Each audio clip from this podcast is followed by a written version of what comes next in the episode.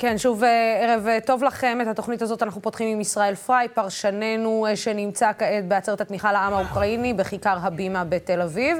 ישראל גם עקב בדריכות היום אחרי מסע ההלוויה של גדול הדור, מנהיג הציבור החרדי הליטאי הרב קנייבסקי.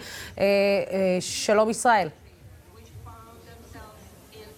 ישראל, אתה איתנו?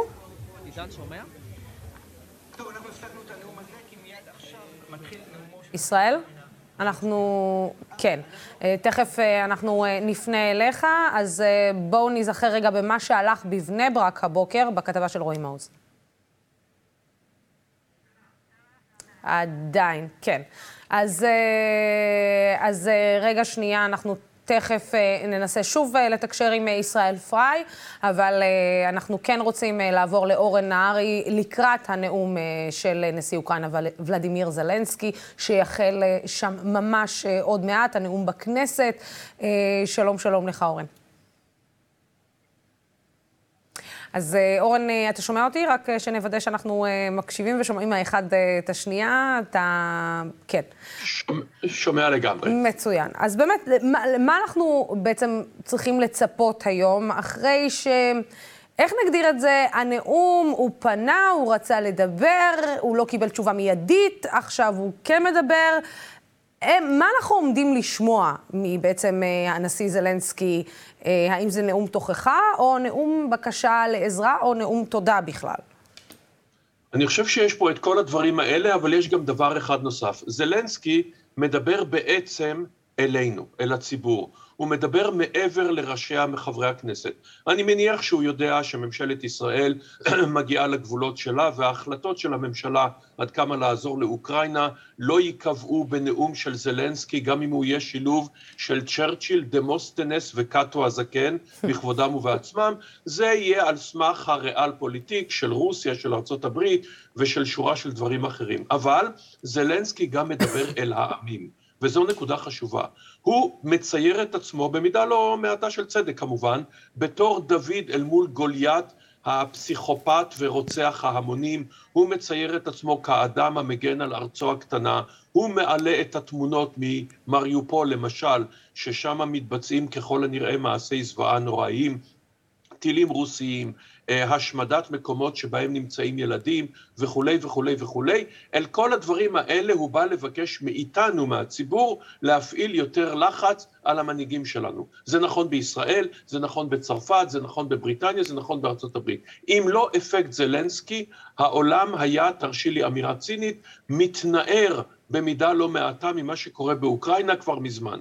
עמידת הגבורה שלהם, וזו עמידת גבורה, והתוצאות שהם מביאים, וכמובן, אה, הסבל שהם אה, גורמים, מכריח מנהיגים במערב לנקוט עמדות שאולי קודם לכן היו, לא היו נוקטים, או בוודאי לא באותה נחרצות. אז כן, הוא יבוא לומר, אני, הוא יגיד את הדברים הנכונים.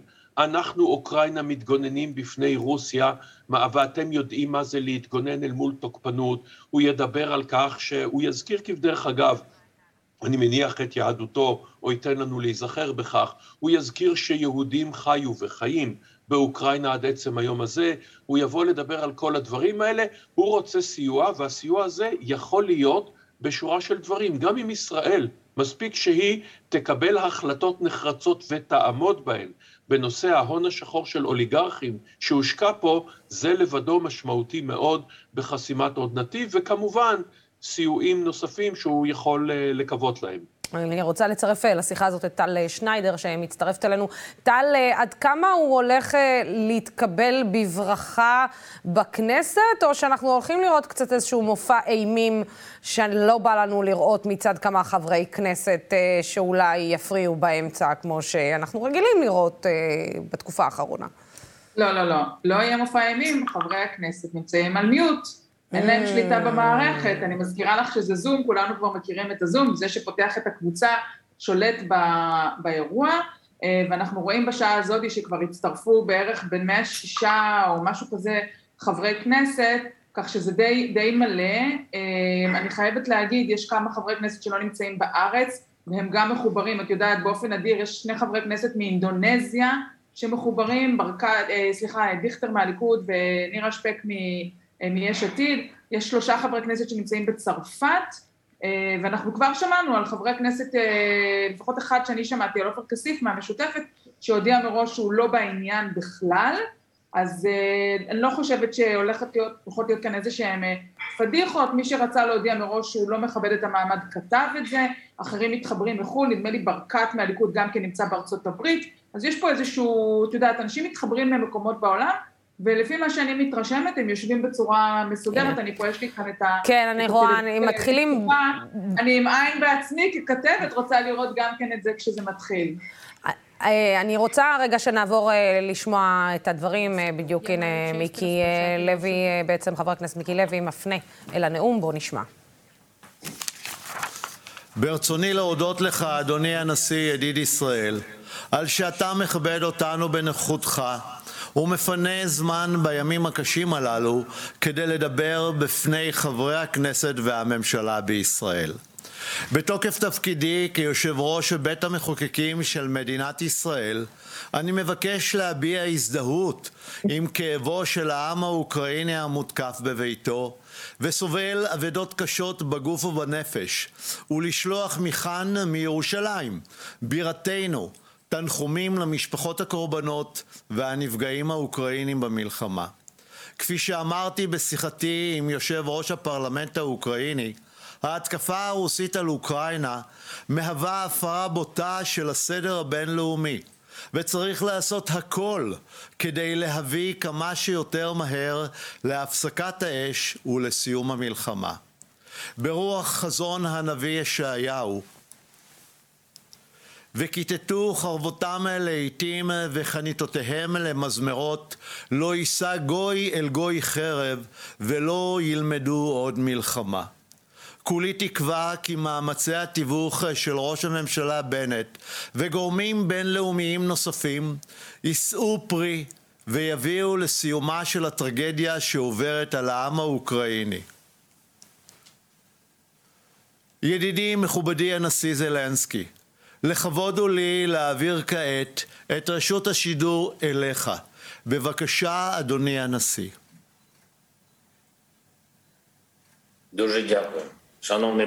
תודה רבה אדוני יושב ראש הכנסת, אדוני ראש הממשלה בנט, אני מודה לכם מאוד על התמיכה. חברי כנסת, כל הנוכחים, כל עם ישראלי כולו. קהילות אוקראיניות ויהודיות תמיד היו קשורות. זו בזו, קרובות. תמיד נמשיך לחיות זה לצד זה ונרגיש ביחד שמחה וכאב.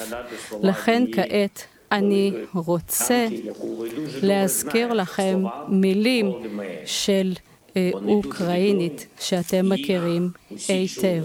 מילים של גולדה מאיר. אני בטוח שכל היהודים וגם אוקראינים רבים מכירים מילים אלו, ואני בטוח שגם ברוסיה מכירים אותם היטב.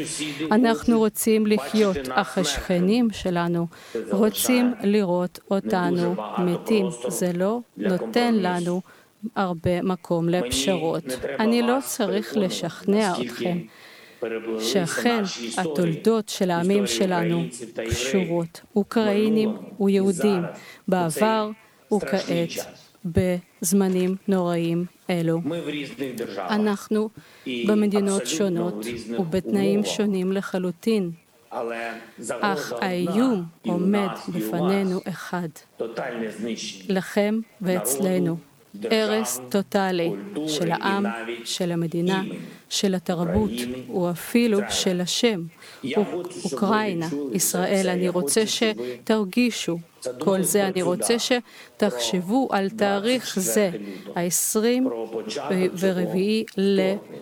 לפברואר, תחילתה של אה, פלישת, פלישה של רוסיה לאוקראינה. 24 לפברואר, יום זה נזכר בהיסטוריה העולמית פעמיים בתור טרגדיה לאוקראינים, ליהודים, לאירופה, לעולם כולו. ב-24 לפברואר בשנת 1920 נוסדה מפלגת הפועלים הגרמנית הלאומית סוציאלית, המפלגה הנאצית, מפלגה אשר הרגה מיליונים הרסה מדינות שלמות, ניסתה לעשות רצח עם. 102 שנה אחרי, גם ב-24 לפברואר, ניתנה פקודה על תחילתה של פלישה כוללת ומלאה של צבא הרוסי לאוקראינה, אשר הרגו כבר אלפי אנשים ומיליונים נשארו ללא הבית. הם הפכו לפליטים, עברו למדינות שכנות, פולין, סלובקיה, רומניה, גרמניה, צ'כיה, ועשרות מדינות נוספות. העם שלנו כעת נודד בעולם, מחפש ביטחון, מחפש להישאר בעולם בשלום, כפי שגם אתם פעם חיפשתם. פלישתה של רוסיה לאוקראינה זהו לא סתם מבצע צבאי, כפי שמציגים זאת במוסקבה. מדובר במלחמה כוללת ובלתי צודקת אשר נועדה להרוס את העם שלנו, את המדינה, את הערים, את התרבות, את הילדים שלנו. כל מה שהופך את האוקראינים לאוקראינים, כל מה שכעת הצבא הרוסי הורס בזדון, וכל העולם מסתכל. ולכן אני יכול לעשות את ההגבלה או את ההשוואה הזו של ההיסטוריה שלנו והתולדות שלכם. ההיסטוריה שלנו, ההישרדות שלנו, הוא מלחמת העולם השנייה. הקשיבו לדברי קרמלין. הם משתמשים בטרמינולוגיה של המפלגה הנאצית. זוהי טרגדיה. כשהם רצו להרוס ולהכניע את כל אירופה, הם לא רצו להשאיר כלום מכם, כעת מאיתנו. הם קראו לזה הפתרון הסופי לשאלת היהודים. אתם זוכרים היטב, אני בטוח, לא תשכחו לעולם. אך תקשיבו מה אומרים כעת במוסקבה. כעת שוב משתמשים במילים אלו, הפתרון הסופי, אך כעת זה מכוון אלינו, לסוגיית האוקראינה. מדברים על זה באופן פתוח במוסקבה, בפגישה, רואים את זה באתרים רשמיים, יש ציטוטים בתקשורת הרוסית. זה מה שנאמר במוסקבה. ללא המלחמה נגד אוקראינה, הם לא היו יכולים להבטיח את הפתרון הסופי לביטחונם. כביכול, בדיוק כפי שהדברים נאמרו לפני 80 שנה. עם ישראל, ראיתם כיצד טילים רוסיים פגעו בקייב, בבאבי יאר. אתם יודעים איזה מקום זה, אתם יודעים שמדובר באנדרטה לזכר קורבנות השואה.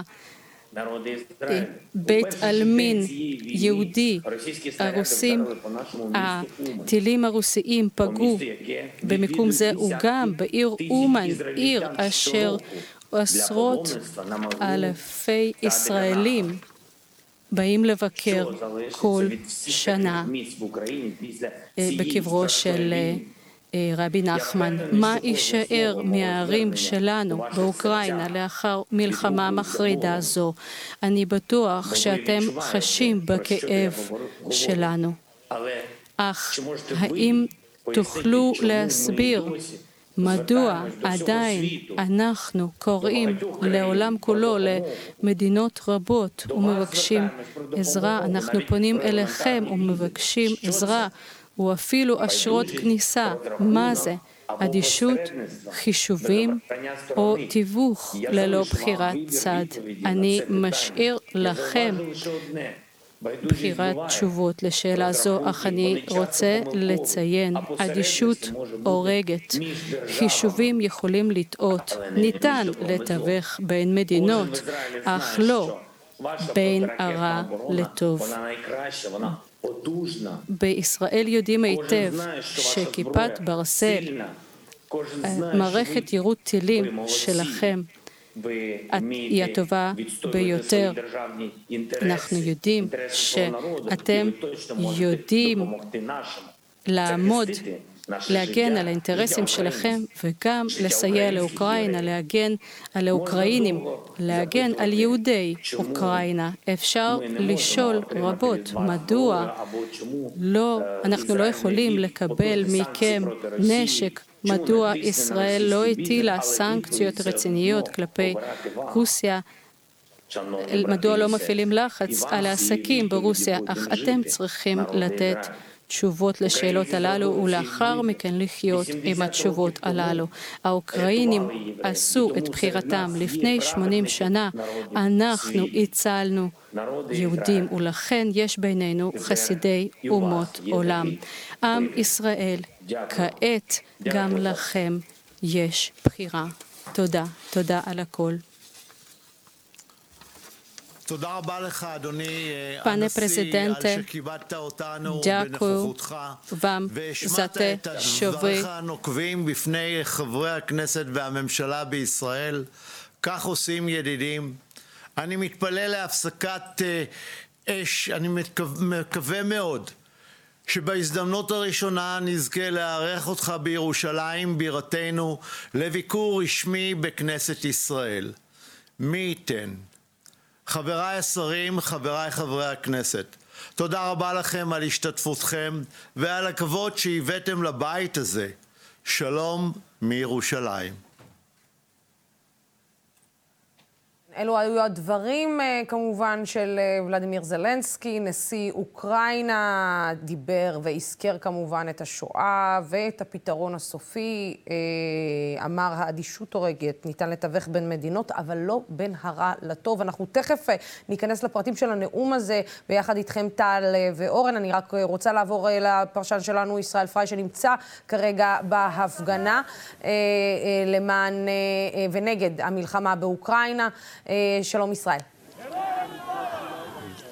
ערב טוב לוסי, ערב טוב צופות וצופים. בזמן שכמעט 120 חברי כנסת נכנסים לשיחת זום, כאן בכיכר הבימה בתל אביב מתכנסים אלפים, כאן נמצאים מאחורינו מאותרים בדגלים ובשלטים, הם מתכנסים כאן לשמוע גם כן את נאום נשיא אוקראינה זלנסקי שמוקרן ממש כאן מאחורינו על בניין, על הבניין הענק של הבימה מאחורינו. בנאום אמנם קצר אך בנוי במלאכת מחשבת, הנשיא זלנסקי מוצא כל מכנה משותף שבינו בין העם האוקראיני לבין העם בישראל, ואז שולח את חיצי הביקורת ומבקש מאיתנו את התשובות מדוע אנחנו לא עושים את מה שכל העולם המערבי עושה. קצת לפני תחילת נשיא הנאום האוקראיני כאן בתל אביב עולים שלושה נואמים, הראשון שבהם הוא ראש עיריית תל אביב רון חולדאי, שגם כן מציין את המכנים המשותפים. הוא מזמין את הנשיא זלנסקי בימים טובים יותר להגיע לכאן לתל אביב. לאחר מכן גם דברי שגרירות אוקראינה ואחת הפעילות של הארגונים. זו כרגע תמונת המצב בתל אביב, תכף היא תהיה גם שירה, יהיו קריאות. בינתיים נעביר את השידור אליכם לאולפן, תכף נשוחח פה עוד. כן, ישראל, כמובן, אנחנו נחזור אליך, אנחנו גם נחזור אליך יותר מאוחר לעדכון על היום שהיה והלוויית הרב קנייבסקי, אבל אני רוצה לחזור אליכם, אורן וטל. אורן, בערך בעצם מה שצפית קרה. להזכר את השואה, את הפתרון הסופי, להגיד בעצם שאין כאן בחירה בלתווך ולנסות להיות, איך אומרים, שווייץ, אלא פשוט החלטה של מדינה שצריכה להגיד, זה הטוב, זה הרע, ואנחנו לא יכולים לעמוד מהאמצע, וגם לבוא ולבקש מאיתנו, אנחנו האזרחים, לבקש תשובות מהמדינה, למה היא לא בעצם עושה צעדים יותר דרמטיים. צריך לומר שזלנסקי מאוד נזהר לא לדרוך על מוקשים. הוא כן, אז uh, הזכיר את השואה, אבל אמר מראש, אין השוואה, וברגע שהוא אומר אין השוואה, כמובן יש השוואה, כי הוא אומר, וזה נכון, פוטין מדבר עלינו על במונחים נאציים, פוטין אומר, אה, במונחים של פתרון סופי, אתם זוכרים את זה? הוא מזכיר את הקשר העמוק בין יהודים לאוקראינה, הרי אוקראינה הייתה חלק מרכזי בשטטל, בתחום המושב, אישים רבים, כמו ז'בוטינסקי, כמו צ'רניחובסקי, כמו ביאליק, כמו גולדה מאיר, כמו עיסק באבל ורבים נוספים הגיעו מאוקראינה עצמה, וכמובן זה שהוא אומר שבמלחמת העולם השנייה אוקראינים הצילו יהודים, נו, נכון, היו גם כאלה, אבל אה, לא... יש גם זיכרונות נוספים, בוא נאמר בעדינות, ממלחמת העולם השנייה ותפקידם של האוקראינים שם, אבל שוב, הוא מנסה להילחם בכל כלי הנשק שיש לו. הוא בא לעולם ומנסה ומצליח במידה רבה. לא רק שהעולם יבוא ויאמר כל הכבוד שלך לך באמת, אתה מצוין, אנחנו בעדך, ויסתפקו בהפגנות, הוא מצליח, וזו הצלחה נדירה מאוד, הוא מצליח להביא לארצו סיוע צבאי, הוא מצליח, הוא ופוטין, כן, מצליחים לשנות ב-180 אה, מעלות את המדיניות של מדינות אירופה, של ברית נאט"ו, לעשות שינוי דרמטי, כל זאת ההצלחה או בעצם הכישלון של פוטין וההצלחה של זלנסקי, וגם כאן הוא פונה אל הקהל הישראלי. מיקי לוי, צריך לומר, יושב ראש הכנסת, מאוד מאוד נזהר, הוא דיבר על ההזדהות הרגשית, הוא דיבר על רצוננו בשלום, אבל לא בא ואמר כמובן דברים שאין לו סמכות ואין לו יכולת לומר, אה, כלומר שאנחנו, מדינת ישראל, מתייצבים חד משמעית לצידה של אוקראינה, הוא אמר כן, אנחנו איתכם, אנחנו רואים את כאבכם ואת סבלכם, אבל זה נעצר כאן, בתקווה לשלום, וגר זאב עם כבש, ציטט מיקי לוי, ככל הנראה כשאנחנו רואים את התמונות האלה, לוסי, את, טל, אני, כולנו, זה לא בדיוק מה שקורה כעת בעולם. כן, זה לא בדיוק מה שקורה בעולם. טל, תגובות ראשונות אה, לנאום אה, של זלנסקי מקרב אה, חברי הכנסת או חברי הממשלה? עוד לא ראיתי תגובות, אני מחוברת פה איתכם, זה ממש קרה לפני כמה דקות, אבל אני כן יכולה להגיד שהנאום שלו היה נאום מאוד לא מתחנף, מאוד לא מתייפייף, אה, הוא די שם את הדברים על השולחן, אמר אני, אני צריך נשק, אה, היה פה, יש פה הפגזות על יעדים ישראלים יהודיים, האנדרטה בבאבי יאר שהיא לא בדיוק... הופגזה. ספציפית הופגזה אליו, כן. אבל האזור כן, והוא מזכיר את אומן, שזה בהחלט יעד אה, מאוד גדול של אה, נסיעות אה, של ישראלים לקראת ראש השנה, אז הוא, הוא שם את הדברים האלה על השולחן והוא אומר, אנחנו צריכים נשק, אתם מסתובבים עם כיפת ברזל, אני צריך הגנה, יש פה הגנה גם על אזרחים האוקראינים, אבל יש גם הגנה על יהודים שחיים באוקראינה, וזה נושא שהוא, אני חושבת, אני, אני ידעתי שהוא י, י, י, ילך על הסיפור של, של השואה ומלחמת העולם השנייה, אבל יש לי תחושה שהוא... יכול היה לעשות את זה יותר, אה, בוא נגיד את זה, יותר אה, רגשי, והוא עשה את זה קצת קר, עשה את זה קצת מנותק, אולי הוא גם עייף, אולי הוא גם מותש, לא נראה במיטבו, אני חייבת להגיד, הוא נראה קצת ככה, אה, תראו, כשהוא נאם בפני הקונגרס האמריקאי, הוא נתן את הוידאו הזה שהיה מאוד סוחט אמוציונלית. פה הוא לא עשה סחיטה רגשית מוגזמת, הוא אמר רק מילה אחת בעברית, יכול היה להגיד יותר, אני בטוחה אם הוא היה רוצה, יכול היה לעשות עוד יותר קצת רפרנסים לנושאים יהודיים, הוא עשה אותם בצורה אה, מוגבלת, אנחנו כן רואים השתתפות מצד חברי הכנסת, אה, ולגבי התגובות, את יודעת, אה, אנחנו, אני בטח מאמינה שאנחנו תכף נראה תמונה של ראש הממשלה ושל שר החוץ כשהם יושבים אה, ומאזינים, הם ימשיכו לדעתי לתת, אה, לשגר תגובות מדודות, בכל זאת לשמור על איזשהו פאסון של בנט המתווך, אה, רוסיה אצלנו בצפון וכולי, כל, כל הקטע הזה שאנחנו כבר רואים אותו יותר אה, חודש. כן, אנחנו רק נגיד יש, שבינתיים יש יניר, יניר קוזין רק מצייץ שחלק מהח"כים בכלל לא שמעו תרגום. אז uh, המליצו להם להסתכל על הטלוויזיה, כי משהו בזום שם כנראה לא עבד, ולא ממש שמעו כנראה את התרגום של זה, הם יראו את זה כנראה בשידור חוזר, או שיבקשו לראות את זה שוב. כמה, כמה, כמה, כמה מתאים שפשוט לא יהיה, שהם לא ישמעו תרגום. אורן, כן רצית להגיד, סליחה. לגבי, טל צודקת כמובן, אבל מעבר להבדלים, הבדלי העוצמה, בין ארצות הברית לבין ישראל, זלנסקי, אם הוא קיבל תדריך ולו של שמונה דקות, יודע שהח"כים בישראל, עם כל הכבוד שלהם, לא קובעים שום דבר בישראל בשיטה הפרלמנטרית. הממשלה, כלומר שני אנשים, שלושה, ראש הממשלה בנט, שר החוץ לפיד, עוד אחד או שניים, ליברמן, יקבעו את המדיניות. בארצות הברית המחוקקים, בעיקר הסנטורים, וטל זוכר את זאת מצוין מימיה בוושינגטון, יש להם עוצמה אדירה. כלומר, אם ועדת הסנאט ליחסי חוץ, או ועדת הסנאט לתקציב, מחליטה על משהו, זה דבר שגם הנשיא לא כל כך יכול לעמוד בדרכו, חוץ מהטלת וטו, מה שהוא לא יעשה. כלומר, פה אתה צריך להשקיע באמת את ההון, נקרא לזה הרגשי והחשוב יותר שלך, והוא כן פונה לנושא הזה של אה, כיפת הברזל, כי ישראל הטילה וטו על אספקת כיפת ברזל לאוקראינה, על הטכנולוגיה הזאת, ואם אנחנו נראה תמונות של הפצצות על אודסה לצורך העניין, עיר שבאמת עיר משמעותית מאוד בהיסטוריה היהודית, גם אחרות כאלה, אבל אם אנחנו נגיע לזה, אולי פה מקווה זלנסקי שזה יעשה איזשהו שינוי משמעותי בעמדה הישראלית. אז, אז זהו, באמת, אורן, עד כמה ישראל באמת יכולה, לי, אתה יודע, לא לאפשר לעצמה, בעקבות כל מה שאנחנו יודעים, והעניין הביטחון הישראלי, והמצב הגיאופוליטי שאנחנו נמצאים בו, עד כמה ישראל באמת יכולה לא לאפשר לעצמה אה, אה, להיות, או לקחת את המשפט הזה, צריך להבחין בין טוב לרע, אה, ו, ואתם צריכים לקחת צד, ולספק לי נשק. זה, איך נגדיר את זה? זה ממש חוצפה ישראלית קצת, במילים כאלו ואחרות. במקרה הזה, לדעתי, עכשיו, הריאל פוליטיק והדבר הנכון והצודק מתכנסים.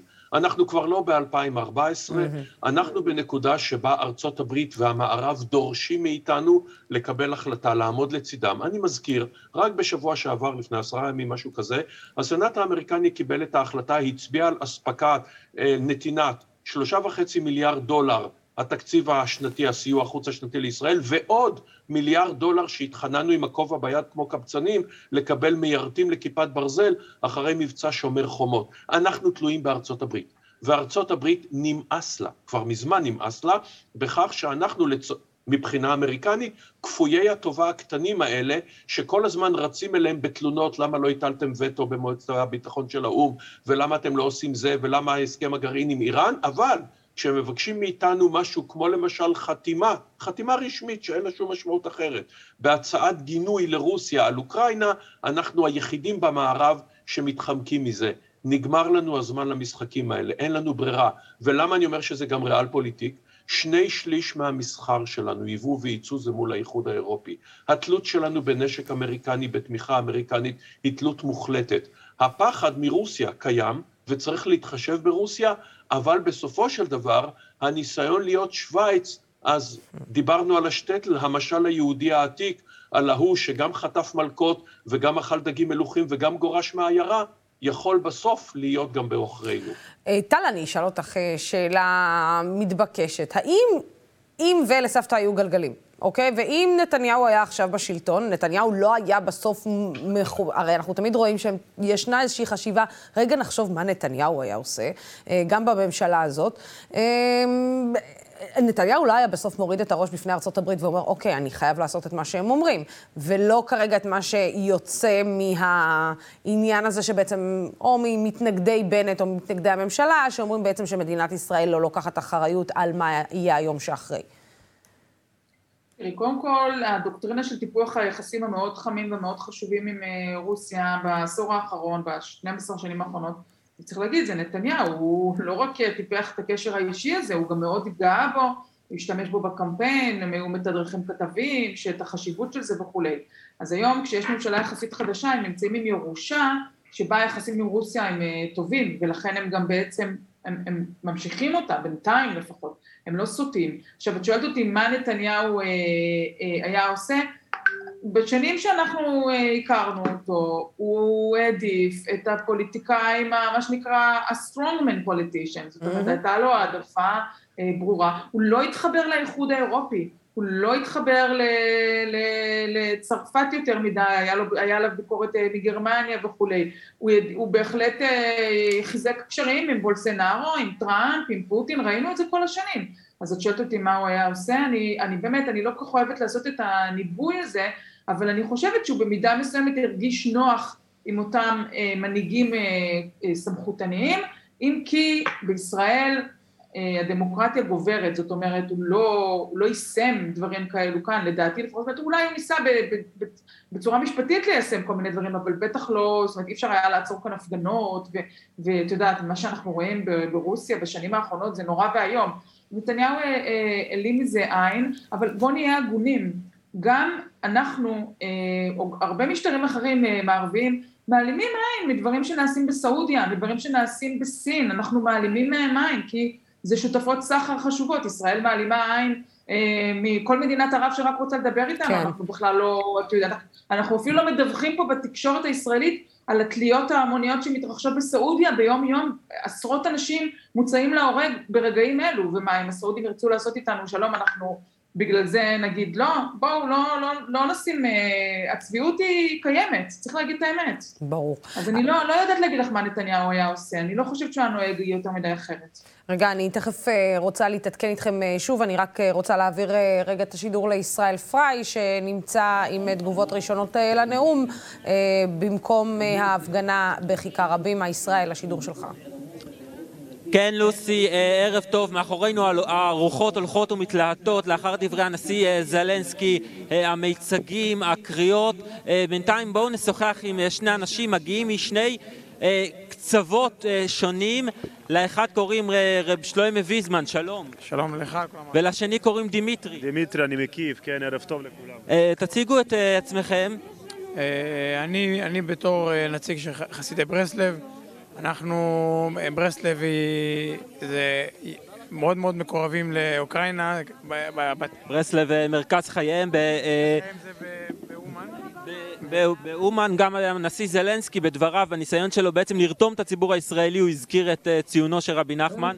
כן, אנחנו, אנחנו קשורים, איך, כמו, ש, כמו שהגדרתי את זה, ישראל השנייה שלנו זה אוקראינה.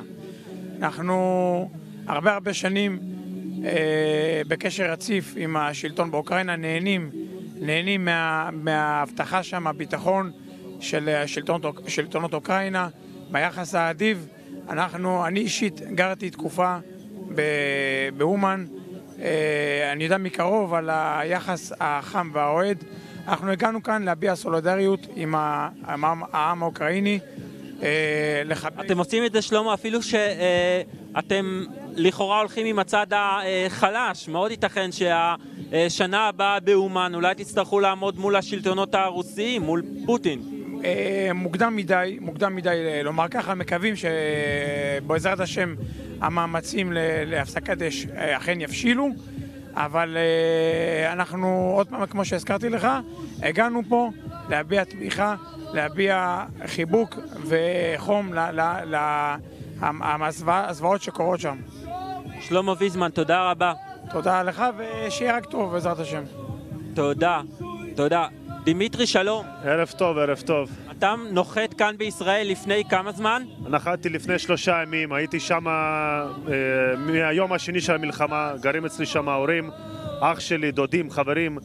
באיזו עיר המשפחה שלך? אה, כל החברים שלי נמצאים בקייב. במקלטים לא יוצאים, הם מרגישים אותו דבר מה שאנחנו מרגישים פה עשרות שנים. והם מותדים אותו דבר מה שמתמודדים פה המדינה שלנו. כי זה אותו דבר, החמאס, החיזבאללה ורוסיה זה אותו דבר. הם מפוצצים בתי חולים, בתים של זקנים, ילדות, דברים מזעזעים, דמעות בעיניים. ואנחנו לא יכולים להיות אדישים. הרי אם אנחנו נהיה פה היום אדישים, הם יעשו אותו דבר בסוריה, בצפון, האיראן, הרי הם אותו דבר, הם תומכים אחד בשני.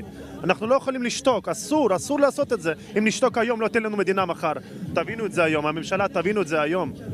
מה גרם לך לעזוב לפני שלושה ימים את המשפחה? הרגשת שזה כבר אה, באו מים עד נפש? כל זה התחיל בחמישי, יום חמישי בבוקר. הם התחילו להפגיז את אה, קייב בארבע בבוקר. התקשרו להורים, ואמרתי, אני לא יכול, אה, לא יכול פה להיות סתם, אני צריך לעזור למישהו שם. ומוצא שטסתי לשם, לעזור להורים שלי, לחברים שלי, לתמוך, לעזור קצת לאנשים, כל מה שאני יכול. וחזרתי לפה. חזרתי לפה וההורים שלי נשארו שם, הם אמרו אנחנו לא נעזוב כי אח שלי מתנדב במד"א, הוא גם עוזר בבית חולים, הם אמרו אנחנו לא נעזוב את הבן ואין מה לעשות, הם אמרו כמו שפה המלחמה באפריל הייתה הפגזות, העם ישראל לא ברח, הישראלים לא ברחו למדינות אחרות, נכון? התמודדנו עם זה, נלחמנו, אותו דבר הם שמה ונלחמים שם כל המדינה מאוד חזק. איך היה הרגע שאתה אה, בתוך אה, מלחמה עוזב את האבא, עוזב את אימא, וקשה לדעת מתי תראה אותם שוב? מה עובר אז בראש? קשה לי יותר מה עובר לי בראש. זה דמעות שכבר אין דמעות בעיניים. קשה להסביר את זה מה עובר לי בראש, אבל אני מתפלל כל יום שהכל יהיה בסדר ואלוהים ישמור עליהם, ואם אנחנו פה נעזור וזה ייגמר כמה שיותר מהר. איך אתה מתרשם מהדברים של הנשיא זלנסקי שהוקרנו כאן מאחורינו? מתרשם מאוד חזק, קודם כל הוא יהודי. אז זה שרוסיה אומרת אנחנו באים להציל שם מנאצים, איזה נאצים? חצי מאוקראינה זה שם יהודים, הנשיא יהודי, חצי מהפרלמנט זה יהודים. היהודים שם חיים נפלא, הקהילה היהודית היא בין החזקות הכי בעולם. והוא, כן, הוא מצפה מעזרה, תמיכה, חיזוק, רפואה, נשק, כל מה שאפשר לעזור. הדברים ששמענו. דימיטרי, אנחנו נאחל אה, לך בהצלחה וכמובן אה, למשפחה שלך, אה, שתפגוש אותה מהר ובשלום. תודה, תודה לכם, ערב טוב. לוסי, אלה הקולות כעת מכיכר הבימה בתל אביב, האלפים עדיין כאן. לפני דקות אחדות הוקרן פה מיצג של יוסי צברי, יש כאן עוד תוכניות עוד, עוד תוכניות מאחורינו. דברי הנשיא זלנסקי הוקרנו כאן ועיקר התשואות הגיעו כאשר זלנסקי עובר אה, מלדבר על החיבור והאחווה שבין העמים לקריאה האקטיבית לממשלת ישראל, סוג של נזיפה, מדוע אתם לא עושים, כן. מדוע אתם לא עושים אה, דבר. כן, אה, תודה רבה, ישראל. בדיוק על הנזיפה הזאת אני רוצה לדבר אה, אה, איתכם, טל שניידר ואורן נהרי. אני מבינה שיש כבר תגובות ראשונות. טל. אני האמת עוד לא ראיתי תגובות, אני חייבת להגיד, תגובות ראשונות על הנזיפה? כן, ממה שאני רואה שיוצא בטוויטר. אוקיי, אני עדיין מצטערת, אני פה ניסיתי תוך כדי בסדר. אני עוד לא ראיתי תגובות, זה באמת מאוד מהר. אני שוב אומרת, אני לא חושבת שישראל תתחיל לספק נשק, בטח לא כיפת ברזל. אה, זלנסקי גם פנה לקונגרס האמריקאי והזכיר אה, אמצעים להגנה מפני. אה, אנחנו יודעים שהאמריקאים הם, הם רכשו את כיפת ברזל, יש להם כיפת ברזל, יש להם שתי סוללות, הם לא מתכוונים כרגע להעביר אותם, את הסוללות האלו לאירופה, הם כן התחילו לחמש את האוקראינים יותר מאשר בתחילת הסכסוך בטילי נ"ט ועוד אביזרים וזה, ומי שבאמת מעביר הרבה מאוד תחמושת לאוקראינים זה הבריטים, אה, האוסטרלים היום הודיעו על תגבור נוסף, אז אה, אה, תראו, זה לא רק עניין של, של תחמושת, הוא רוצה את התמיכה המוסרית העקרונית של ישראל, הוא רוצה שישראל תבוא ותגיד, יש פה רע ויש פה טוב, ואנחנו עם הטוב. דרך אגב, הוא אמר היום גם בצורה, בנאום הזה, הוא אמר בצורה די ברורה, אתם צריכים לבדוק עם עצמכם את התשובות לשאלה למה אתם לא מזדהים עם צד מסוים, ובעוד זמן אתם תצטרכו לשאול את עצמכם איפה הייתם, זאת אומרת הוא היה די, די נוקב כלפי הגישה הישראלית שמנסה לשמור על, על ניטרליות או על, על תיווך וכולי. זו סיטואציה לא, לא פשוטה אני חושבת, גם עבור הישראלים, שרובם הלב שלהם נוטה לכיוון הזה, אבל ככל שישראל ניסתה לשמור על ערוצים פתוחים עם פוטין מהסיבות של ישראל, אה, זה האשמות שאנחנו נאלצים, זאת אומרת ההנהגה נאלצת לספוג ממנו. אה, אני, אני רוצה רגע שנייה, אה, אורן, שנייה להסתכל על זה במבט הרחב גם של טורקיה, שפתאום נכנסת גם לסיפור הזה. וטורקיה, בעצם, אנחנו רואים שיש את הדרישות של רוסיה מאוקראינה לוותר על השאיפות להצטרף לנאט"ו, פירוז אוקראינה, דרישה רוסית לדה-נציפיקציה, נציפיקציה, שזה לכשעצמו, אתה יודע, כבר להכניס... בעייתי. כן, כן, ביטוי אה, אה, בעייתי, וכמובן הגנה על השפה הרוסית באוקראינה ועוד כמה וכמה. זה נראה ש... אמנם יש ניסיון תיווך, אבל זה לא ממש תיווך, כשכל צד אומר, אני לא ממש הולך לוותר על מה שאני רוצה, והשאלה היא איך טורקיה הולכת לתווך בין העניין הזה, ולמה טורקיה בעצם אומרת, אני כן יכולה לשחק אותה שווייץ. קודם כל, טורקיה לא בדיוק משחקת אותה שווייץ, אבל לטורקיה כמובן יש היסטוריה באזור הזה. אני מזכיר שאת חצי האי קרים רוסיה כבשה מטורקיה. הטטרים שחיו בחצי האי קרים הם בני העם הטורקי במקור. כלומר, כמו שלנו יש קרבה ליהודים באוקראינה, לטורקים יש קרבה להרבה מאוד עמים הנמצאים בשטח הפדרציה הרוסית, ויש להם קרבה גדולה מאוד. הים השחור וים עזוב זה, זה בעצם הגבול הטורקי. טורקיה גובלת במקומות האלה והם קריטיים לה. עכשיו, טורקיה גם מעצמה משמעותית בהרבה מובנים יותר מישראל, יכולה לנסות ולתווך, אבל בסוף, בסוף, בסוף, כמו עם ישראל, כרגע, דרישות הפתיחה של רוסיה ודרישות הסיום של אוקראינה או ההפך, בכלל לא מתחילות להתקרב למשהו ש, שיכולים לדבר עליו. יום לפני הפלישה, אני מזכיר, פוטין הכיר בעצמאות של האזורים המזרחיים של אוקראינה, אה, דונבאס ולונייצק, ולא רק זאת, אלא לא באזורים רק שהבדלנים שלטו עליהם פיזית, אלא כל המחוזות, כולל אזורים שבהם היו בשליטת אוקראינה ערב המלחמה הזאת. כרגע הוא רוצה בין השאר מבחינה צבאית לנתק את אוקראינה מהים. מים עזו ומהים השחור, כלומר לכלוא אותה ביבשה, זה אומר אין לה יותר ייצוא וייבוא, זה אומר אין יותר אוקראינה, הוא יחסל אותה בשיטת הסלאמי. אני כבר לא מדבר על דברים קטנים כמו למה שזלנסקי או כל אחד אחר יאמין בכלל לפוטין כשהוא יבוא להסכמי שלום, ופוטין כמובן ידרוש את הסרת כל הסנקציות וכולי וכולי. כרגע לא נראה שיש איזשהו בסיס לתיווך. כן יש דבר אחד חשוב שטלי התייחסה אליו, הנושא של כיפת ברזל. זלנסקי נזף בישראל על כך שאנחנו לא מאשרים לאמריקנים למכור את כיפת ברזל, כי יש טכנולוגיה ישראלית שם. זה, הוא אמר, אתם לא יכולים להיות עד כדי כך בצד הלא נכון והלא צודק של ההיסטוריה, ואם נזכיר שמדינת ישראל וישראלים שמקבלים אישור ממדינת ישראל, מוכרים נשק וידע צבאי ו... אה, למדינות טוטליטריות ולמדינות... לכל מיני מדינות בעולם, אז לבוא ולומר שבדיוק פה אנחנו נעצרים כי האינטרסים פה, יש בזה משהו קצת בעייתי, זלנסקי קצת שם לנו מראה לפני העיניים, זה ששרים בממשלה אומרים לא ציפינו לנאום כל כך תקיף, כאילו למה ציפיתם? מה, מה הייתה הציפייה? שהוא רק יבוא ויודה לנו על כמה שאנחנו נפלאים כי אנחנו מוכנים לתווך? כן, מצוין, מוכנים לתווך, נהדר.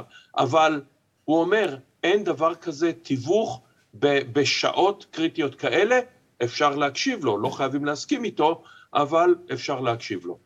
כן, מעניין, אתה יודע, גם מאוד מעניין מה אנחנו היינו אומרים אם אנחנו היינו נמצאים תחת המתקפה הזאת. אה, ו... לוסי, את רוצה תגובה תגובה מסוימת שאני כרגע מקבלת מחבר הכנסת סמוטריץ', אם זה מעניין אותך? אה, ברור, תמיד אני רוצה לשמוע מה יש לסמוטריץ' להגיד. אה, כן, אז הוא היה בנאום, והוא מעריך מאוד את כל הדברים, והוא נמצא בצד של האוקראינים, אבל הוא אומר, ההשוואות לשואה הן מוגזמות, והאוקראינים לא כולם היו, אנחנו יודעים על מקרים שאוקראינים אה, סייעו לנאצים וכולי וכולי. אז אה, דווקא בענף הזה אני חייבת להגיד שכישראלית אני גם לא אוהבת את ההשוואות שזלנסקי עושה לשואה כל הזמן. כן, אה, מאוד קל להשוות, את יודעת, לאנשים לשואה, במיוחד בתקופות כאלה. אבל אה, בסדר, זה כמו שאורן אמר, הוא אמר, אני לא משווה, אבל ברגע שאתה אומר אני לא משווה, זה לא אותו דבר, זה כנראה שאתה כן אה, מתחיל אה, להשוות. הוא השווה ממש עם המונח הפתרון הסופי. פתרון הסופי, ברור, ברור. ולהגיד הפתרון הסופי, זה כבר, זה כבר לקחת את זה אחד לאחד. טל שניידר, תודה רבה לך שהיית איתנו בחלק הזה של המשדר. אורן נהרי, תודה רבה לך. תמיד תמיד כיף לשמוע את שניכם ולהיות עם שניכם. ועכשיו אנחנו עוברים לנושא אחר לחלוטין. יש יש עוד משהו שקורה, ואנחנו עדיין בענייני הקורונה. אה, מקדם ההדבקה בקורונה ממשיך לעלות, הוא כבר הגיע ל-1.1 אחוז הבדיקות החיוביות, עמד אתמול על כ-21 אחוזים, ומספר החולים קשים עומד על 331. האם אנחנו בפתחו של גל שישי, והאם הגיע הזמן לחיסון נוסף? בכדי לשפוך אור על הדברים נמצא איתנו פרופסור איתמר גרוטו, מומחה לבריאות הציבור, לשעבר המשנה למנכ"ל משרד הבריאות. שלום, שלום לך. שלום נשיא, ערב טוב. אה, פרופסור גרוטו, אנחנו צריכים לדאוג, או שבעצם אוטוטו עברה שנה מאז החיסון הראשון, וזה די הגיוני שאנחנו נצטרך להיכנס לסבב נוסף? אה, אנחנו רואים שהחיסון דועכת עם הזמן, השאלה מה תבוא עוצמת המחלה ועוצמת הגל. אה, כמו שזה נראה כרגע, אנחנו יחסית במקום טוב בעניין הזה. העולם מתחלק למדינות שבהן יש עלייה וכאלה שיש ירידה, יש עלייה באירופה, בהרבה מאוד מדינות באירופה וגם באזור הפסיפי, שזה מדינות כמו אה, ניו זילנד, אוסטרליה, ומדינות שעד עכשיו כמעט לא היה להם, אז עכשיו הן סובלות. אה, אז אנחנו נמצאים ככה באיזה מקום באמצע, ואצלנו ירדנו עד הסוף, אז אני מניח שלא נראה עלייה מאוד גדולה, נהיה ככה באמצע בין אירופה לאמריקה.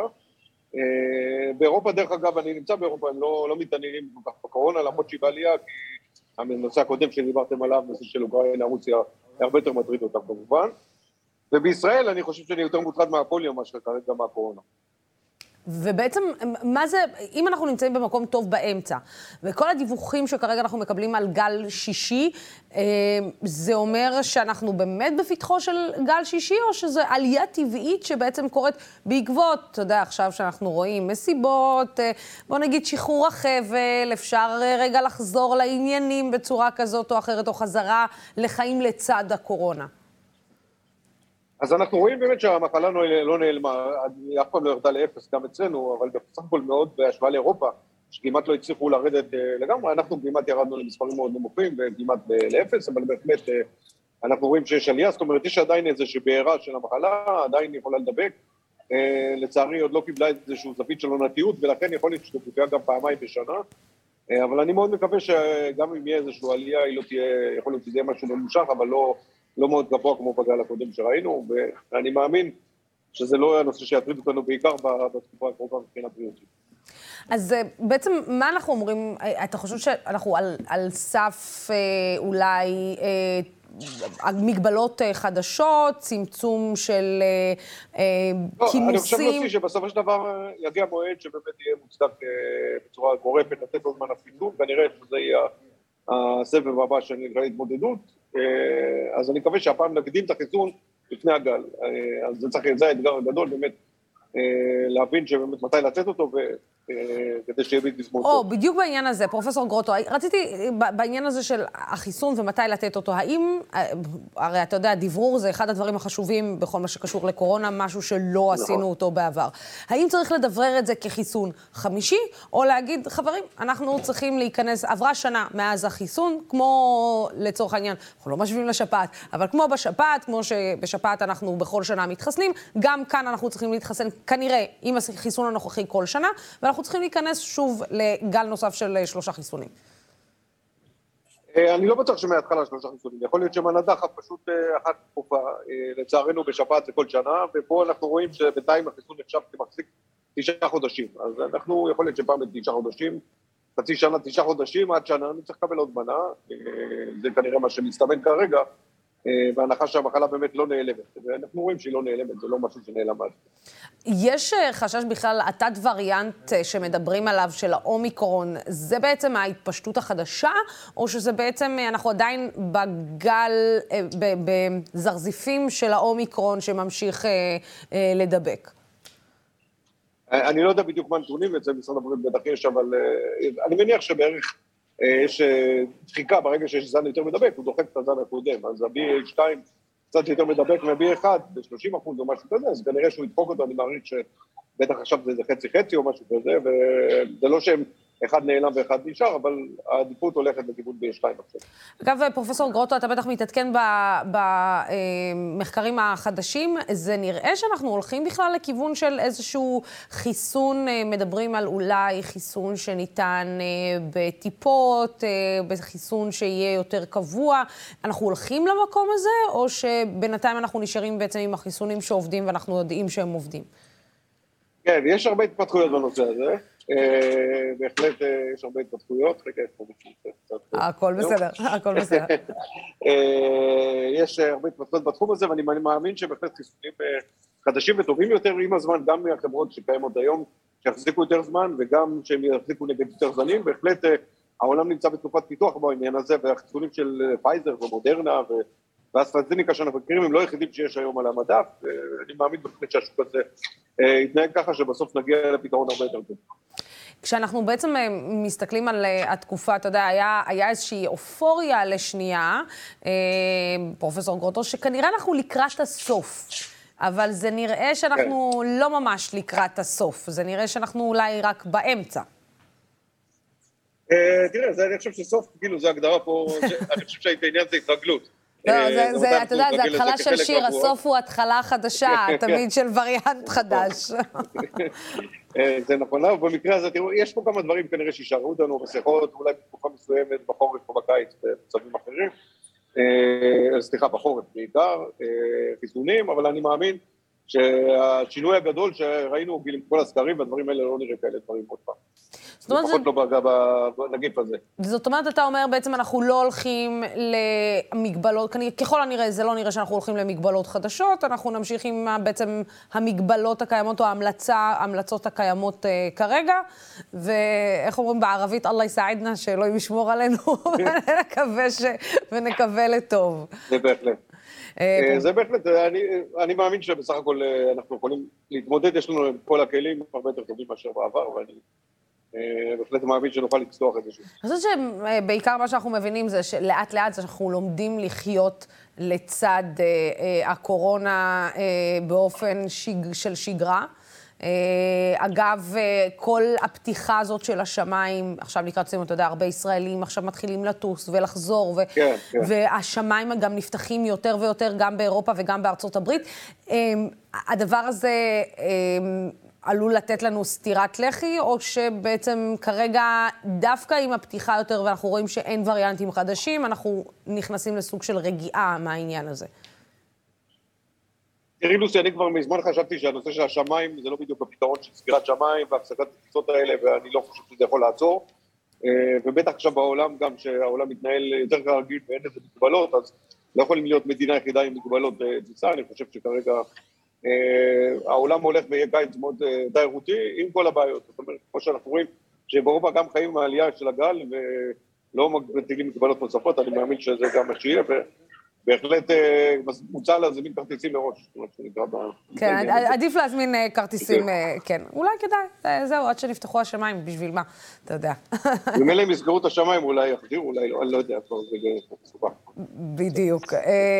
אז קודם כל, פרופ' איתמר גרוטו, תודה רבה שאתה מרגיע אותנו בכל פעם מחדש, ואני חושבת שעיקר המסקנה היא ככל הנראה שאנחנו, זהו, אנחנו מתחילים לחיות לצד הקורונה, ואלו הם חיינו, וכן, ככל הנראה, מי שנדבק, זה מה שזה נראה כרגע. זאת אומרת שמי שנדבק, יש סיכוי שהוא יידבק שוב, אבל כל עוד אנחנו מחוסנים, אז, אז עדיף להיות מחוסן מאשר לא מחוסן. אז המחלה היא הרבה יותר קלה.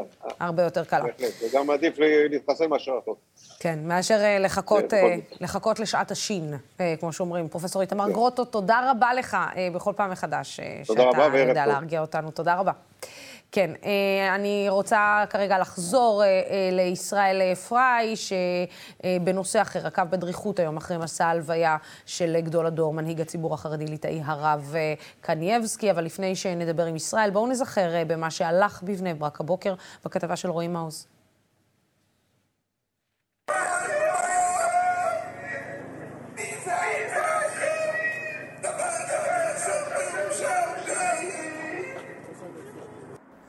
מדינת ישראל קם היום לבוקר ההלוויה של הרב קנייבסקי.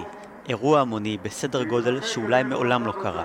מיליוני אנשים במדינה שינו את סדר היום שלהם, ואכן השפעות ההלוויה היו הרבה מעבר לגבולות בני ברק. בני ברק עצמה הפכה לעיר להולכי רגל בלבד. כלי התחבורה יכלו להגיע לצירי התחבורה הראשיים בפאתי העיר, ומשם מאות אלפים צעדו ברגל, שברקע כל הזמן מסוקים בשמיים. הרוב המוחלט של החנויות היו סגורות, וצרכים בסיסיים כמו קצת אוכל או שתייה, ואפילו שירותים, סיפקו התושבים המקומיים אחד לשני. ילדים לשתות מים, הכי חשוב. מי שעם ילדים שישתה מים. האתגר הגדול היה איך לאפשר למאות אלפי האנשים שהגיעו להרגיש חלק מהאירוע, אבל בלי לאפשר להם להגיע לבית הקברות או לבית הרב. ואכן, עשרות מסכים פוזרו ברחבי העיר, וגם עשרות רמקולים ששידרו את ההלוויה, בדרך אה, ישירה או יותר מאולתרת. הסכנות שכרוכות באירוע כזה תחת ההשפעה של האסון במירון ריחפו כעננה שחורה מעל העניין.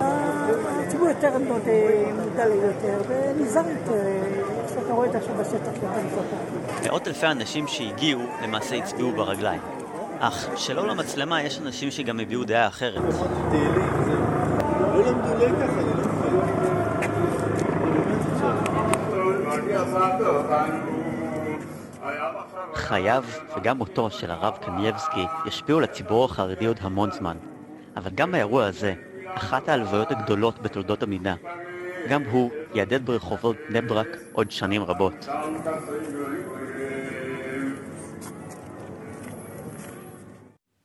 כן, אה, אז אה, אנחנו לא נצליח אה, לדבר רגע עם ישראל פריי לצערנו, כי אנחנו גם בגלל ענייני קליטה שיש בזמן ההפגנה כרגע שם בכיכר הבימה, אבל אנחנו כמובן נרחיב עד נושא הרב קניאבסקי בהמשך השבוע.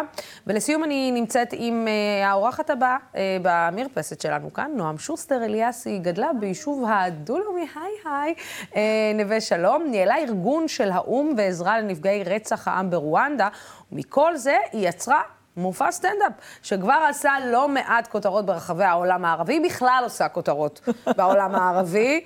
אה, היא אוהבת כזה לעצבן. אותם שם. אז יש דבר כזה, סטנדאפ אקטיביסטי, תגידי שלום, שלום לך. שלום, לוסי, איזה כיף איזה כיף.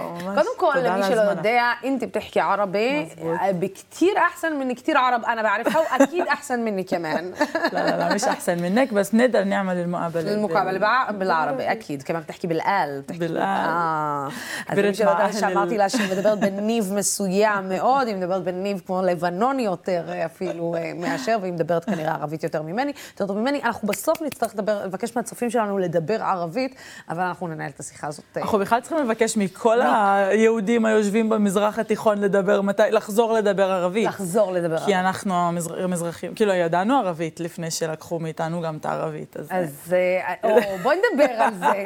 בואי, הנה, כבר התחלת. כבר התחלת. לא, חושבים שאני עושה איזה משהו חדשני, שיהודייה מדברת ערבית, זה היה ממש עד לפני כמה עשורים. אבל בואי נודה על האמת. סטנדאפ של בחורה יהודייה בערבית, אה, זה לא משהו שפוגשים לא. כל יום. לא. ועוד במיוחד שמעבירה ביקורת על המדינה שממנה היא מגיעה. אה, ובמיוחד בזמן של הסכמי אה, אברהם רגישים. ומעבירה ביקורת גם על מדינות ערב שחתמו על הסכמי אברהם, וההתעלמות בעצם מכל מה שקורה בין הפלסטינים לבין הישראלים. ואת, איך שאומרים, יוצרת אה, כן. תקריות דיפלומטיות כזה בקטנה, ברשתות החברתיות לפחות. איך, אה, איך איוב קרא צייץ עליי לא מזמן? פיגוע דיפלומטי. אני פיגוע, אבל את כולך פיגוע דיפלומטי. כן, תשמעי, אני מתייחסת לערבית שלי כמו שפה שהיא שפה לכל דבר. לא כמו שהממסד מתייחס לערבית פה, שזה בתוך אה, רובריקה של ביטחון, מוסד, פאודה. פאודה. אצלי הוא כבר לא בא, נכון, נכון, כבר לא מהעונה השנייה, סליחה, איך שאמרתי את זה כאילו. כבר הבנתי. אבל אם אני עושה, רגע, אז אם זאת השפה השנייה שלי וגדלתי איתה מהבית ספר, והמורות שלי הן פלסטיניות, וינקתי את התרבות, וזה כמו, כאילו, בינתי שרק כזה, כזאתי מקומית. אז למה אני לא משתמשת בשפה הזאת לעשות את כל מה שאני עושה גם בעברית ובאנגלית? אני מתייחסת לשפה בכבוד. אז אם אני אומרת ביקורת בעברית, אני יכולה להגיד אותה גם בערבית. העולם לא מוכן לזה. ואביחי אדרעי גם בטוויטר לא, לא, לא כאילו, לא, זה, אבל, אבל בשבילי זה, זה משהו שהוא, העשייה שלא הצלחתי לעשות כאקטיביסטית ובאו"ם ודרך דיפלומטיה.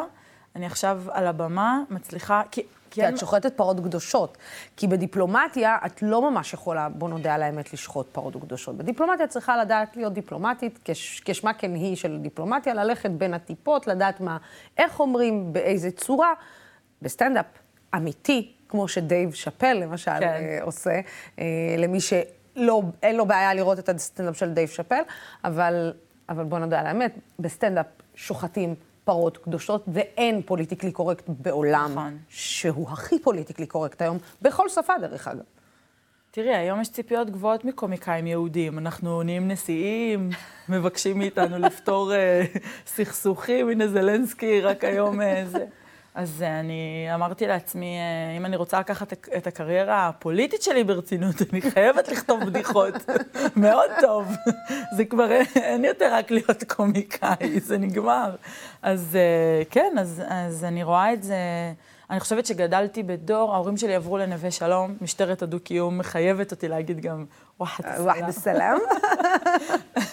ההורים שלי עברו בשיא הסכמי אוסלו. זה היה זמן אחר, הם התחיילו לאולד הום, כאילו דמיינו לילדים שלהם מציאות אחרת. הם חשבו כן. שאני אגדל לתוך היישום של הסכמים לא עם אה, ערבים שהם 4,000 קילומטר מפה, עם אה, פלסטינים שהם, אנחנו אמורים לחיות איתם.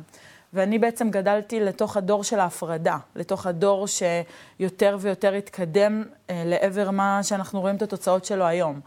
אז אה, אם הדיאלוג נכשל והדו-קיום, שאני לא יודעת בכלל מה זה דו-קיום, למופע שלי קוראים Coexistence My Ass, כי אני בעצם בפעם הראשונה שעליתי להופיע מול קהל פלסטיני במזרח ירושלים, אז המנהל של הפסטיבל בא ואמר לי, את היהודייה הראשונה שאנחנו מזמינים, כי אנחנו יודעים מי את, ואנחנו יודעים שאת מדברת ערבית, וזה לא קורה. וכשעליתי על הבמה, אני עושה סטנדאפ וצוחקים, אבל כשירדתי מהבמה, אמרתי, טוב, אני נשארת פה לשבע דקות, לא 73 שנה, תרגעו, וכשירדתי מהבמה, אז uh, בכיתי. כי אין לי כלים כרגע פוליטיים, אסטרטגיים, לעשות משהו ארוך טווח, ואין לנו מנהיגות שכרגע חושבת על זה. אז מה נשאר לי? המיקרופון, לעלות לבמה, האנשים, ליצור איזשהו נרטיב מחודש ביחד, וזה... כאילו, נועם, כמה זה מתסכל? דווקא בתור בחורה שגדלה בנווה שלום וחד א-סלאם, אה, דווקא בתור מישהי שגדלה על שתי השפות, אה, ראתה איזשהו, גדלה לתוך, ל, ל, לחלום, ועם השנים את רואה שהחלום מתנפץ, ולא רק שהוא מתנפץ, הוא מקצין. אה, כמה זה קשה בעצם לעשות מזה צחוק ולא להגיד, אני מוותרת. כן, fuck כן. את, כאילו, סליחה שאני אומרת את זה בשידור, אבל... כן. לא, לא בא לי, לא בא לי, כי אני מניחה שאת מותקפת מכל כיוון אפשרי. מי, מי כמוך יודעת שכשאנחנו פועלות מאהבה אמיתית לאנשים ולבית שלנו, אנחנו נמצא דרך. הדרך הזאת לא עבדה, את תמצאי דרך אחרת. ברור. וזה לנסות להיכנס בכל, לא רוצה להגיד דלת, אני אגיד אלטרנטיבה. אם אני צריכה בדור הזה להיות אישה אה, שקוראים לה נועם שוסטר, אבל היא נראית כמו המזונה מאיראן, כאילו, שם של טייס עם המזון, יש לי את הטוב מכל העולמות. ברור. ואני צריכה להיות האלטרנט... האלטרנטיבה בפומבי. מה זה אומר? שאני, אה, עם הנראות שלי כאישה מזרחית, אני אדבר ערבית, שהיא לא ביטחונית, ואני אצחיק את כולם ואני אבלבל את כולם, אז זה כרגע האקטיביזם שיש לי בידיים, כי אנחנו לא מסוגלות לעשות משהו אחר. ואני חושבת שבהרבה מובנים גם את עושה את זה, כאילו אנחנו מפגינות את מה שאנחנו יכולות כמי שאנחנו כנשים בחוץ. לא עם סלוגנים גדולים, ולא עם, מפל... ו... ו... ולא עם מפלגות עדיין, ולא עם איזה לא. משהו, אה, אה, לא... אבל אני מרגישה די בודדה במקום הזה, שגם נראה לי לזה את יכולה. זה, זהו, זה מאוד, זה מאוד סוליסטי המקום הזה. נכון, אבל... אבל במיוחד אבל... בתקופה הזאת. אבל אז את מקבלת אין סוף תגובות מנשים פלסטיניות, או נגיד הייתי בהופעה בבית לחם ביום שישי בערב. ובאות אליי נשים צעירות, ו... ואני עושה אה, שיר סאטירי שנקרא דובאי דובאי, וזה מגיע למיליונים של אנשים, ואלה דברים שלא הצלחתי לעשות כשעבדתי באו"ם. אז אני אומרת לעצמי, זה קשה, ואני לבד, אבל אני גדלתי עם, עם שני הנרטיבים. זאת אומרת, יום העצמאות של ישראל הוא לא רק יום העצמאות של ישראל. זה יום הנכבה של רוב השכנים שלי והאנשים שגדלתי איתם, ואני מכירה בזה. ואני רוצה לחיות לצד זה ולזכור את זה ולא להתעלם מזה. זאת אומרת, ל, אה, להיות, לנסות אה, לעשות שיח אחר, וגם להיות יהודייה שכן מופיעה בפני פלסטינים וכן מנסה לזה, זה בודד הרבה מאוד אה, אבל את מבינה אבל את החשש, כשאת מדברת על יום העצמאות ויום הנכבה, מבינה את החשש של הרבה מאוד ישראלים, כן. אה, שאומרים, אבל למה זה לא יכול להיות יום העצמאות? זאת אומרת, למה... רק יום העצמאות. כן, למה, למה בעצם אנחנו לא יכולים, למה אתה לא יכול להגדיר את עצמך כישראלי? אה, כשאתה בעצם מגדיר את עצמך כפלסטיני, אתה באופן אוטומטי יוצר אצלי את האנטי, או את הרגע שנייה, את המרחק הזה, או את כן. הצעד האחורה הזה. את יכולה להבין את המקום הזה? בטח, אנחנו כיהודים, אה, אנחנו חייבים... בתור אה, עם שנלחם על הזהות שלו ועל הבית שלו ועל המקום שלו, אלפי שנים, אנחנו יכולים להבין אחר רק 70 וכמה שנה מנסה גם לזכור את הזהות שלו. ו... זאת אומרת, אני חושבת שמעבר, עוד פעם, מעבר לפחדים שלנו ומעבר לנרטיב שמאוד מאוד מאוד חוסם אותנו מלהבין את הצד השני ואת הסבל של הצד השני, נמצא גם המקום ה... היהודי שלנו. ברור.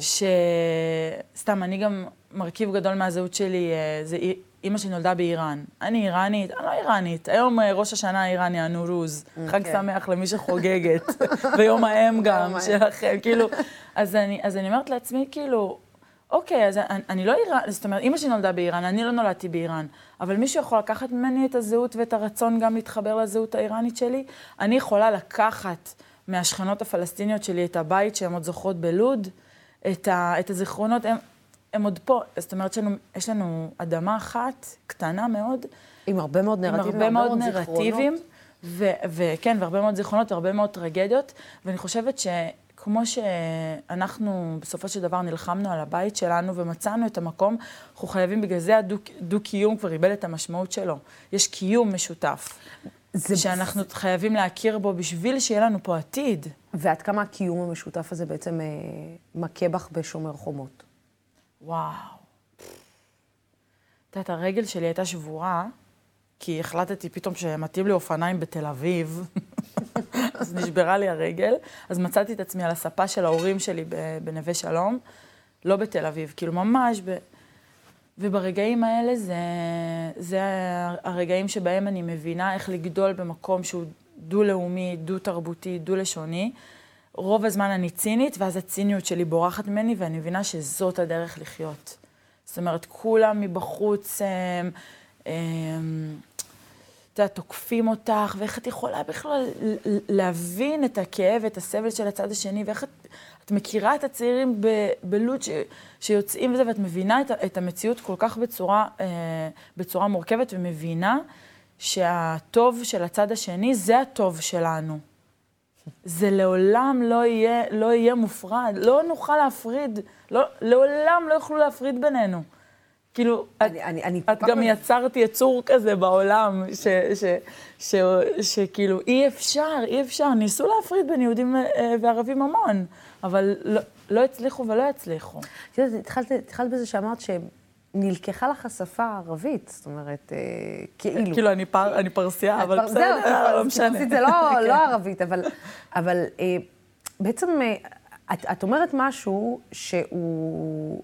אמור להיאמר על ידי הרבה יהודים שהם מזרחים, זאת אומרת שהם ספרדים, שמתכחשים לערביות היהודית שלהם. Mm-hmm. זאת אומרת, אה, לא רוצים, ברגע שנגיד אני שומעת אה, מזרחים שבאים ואומרים לי, ואני אומרת להם, אבל רגע, גם אתה ערבי, בוא, אתה ערבי יהודי, אבל אתה ערבי, כאילו.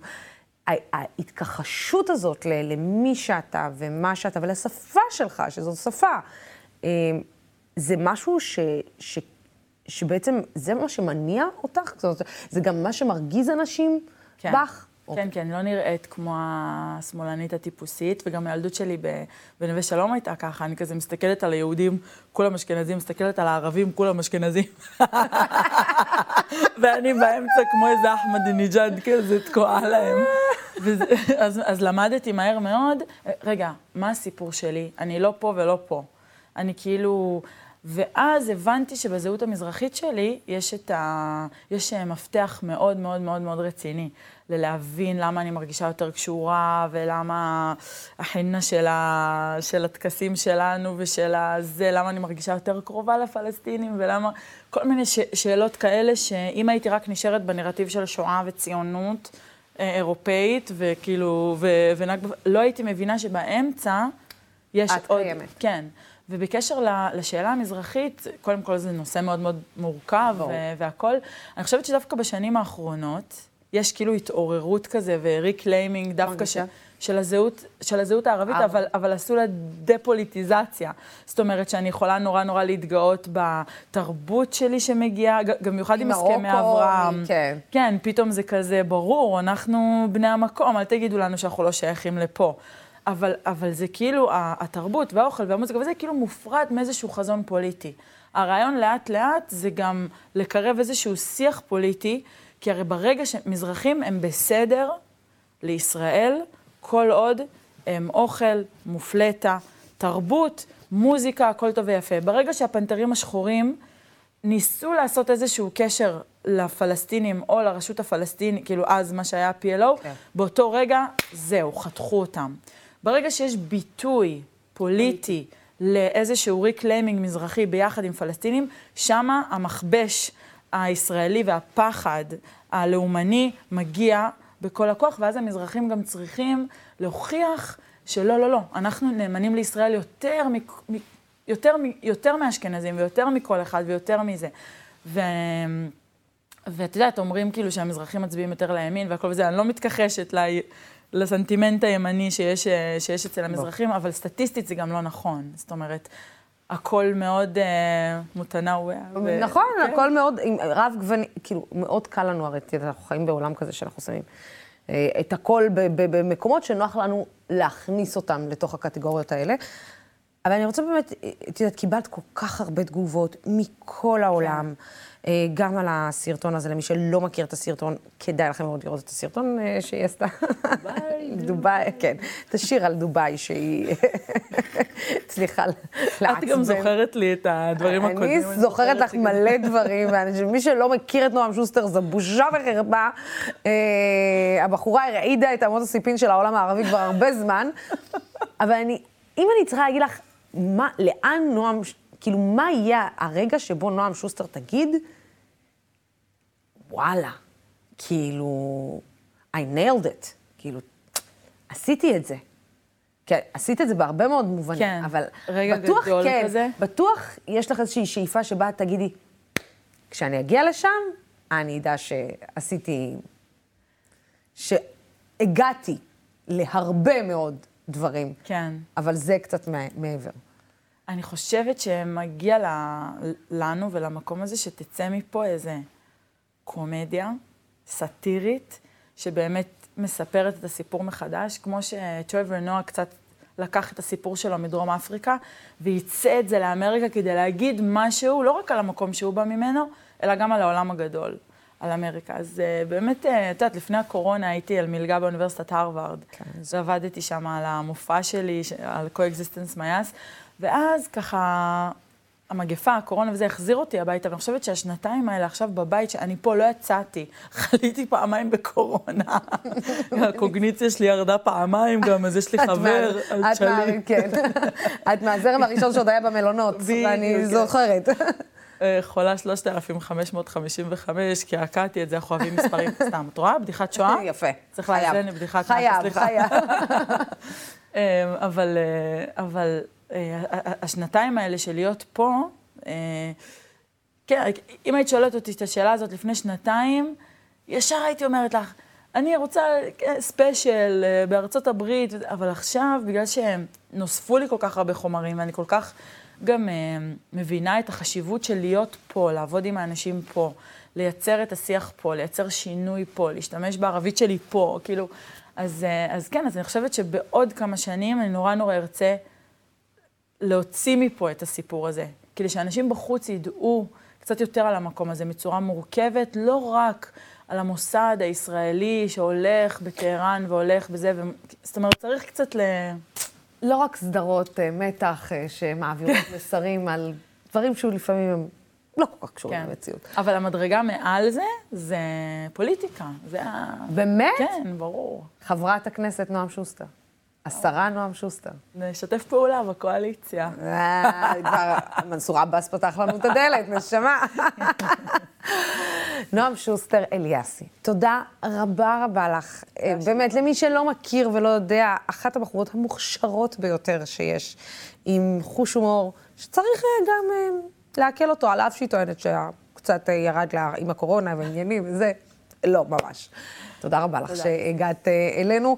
אנחנו סיימנו, אני אהיה פה מחר בשעה שש עם התוכנית שיחה אישית, בה אני מקיימת שיחות בארבע עיניים עם דמויות מרתקות בחברה הישראלית, והפעם רונן צור. ביום שלישי אני אהיה איתכם שוב בתוכנית מיוחדת בנושא משרד העלייה והקליטה, המשרד החודשי שבחרו השותפים של דמוקרטיבי. תאמינו לי שאתם רוצים לראות את התוכנית הזאת גם בהקשר אה, של כל המלחמה באוקראינה. בינתיים אני אגיד תודה רבה לצופים ולשותפים של דמוקרטיבי. התוכנית הזאת והערוץ הזה אפשרי רק בזכותכם ובזכותכן.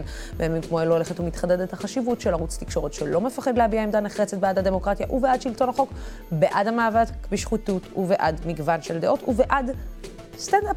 וקומי, וקומדיה. עוד לא הצטרפתם אלינו כשותפים? תגידו לי, למה אתם מחכים? מה נראה לכם? יש כזה, למטה, זה, כנסו, זה, תעשו share. בינתיים, סלמת.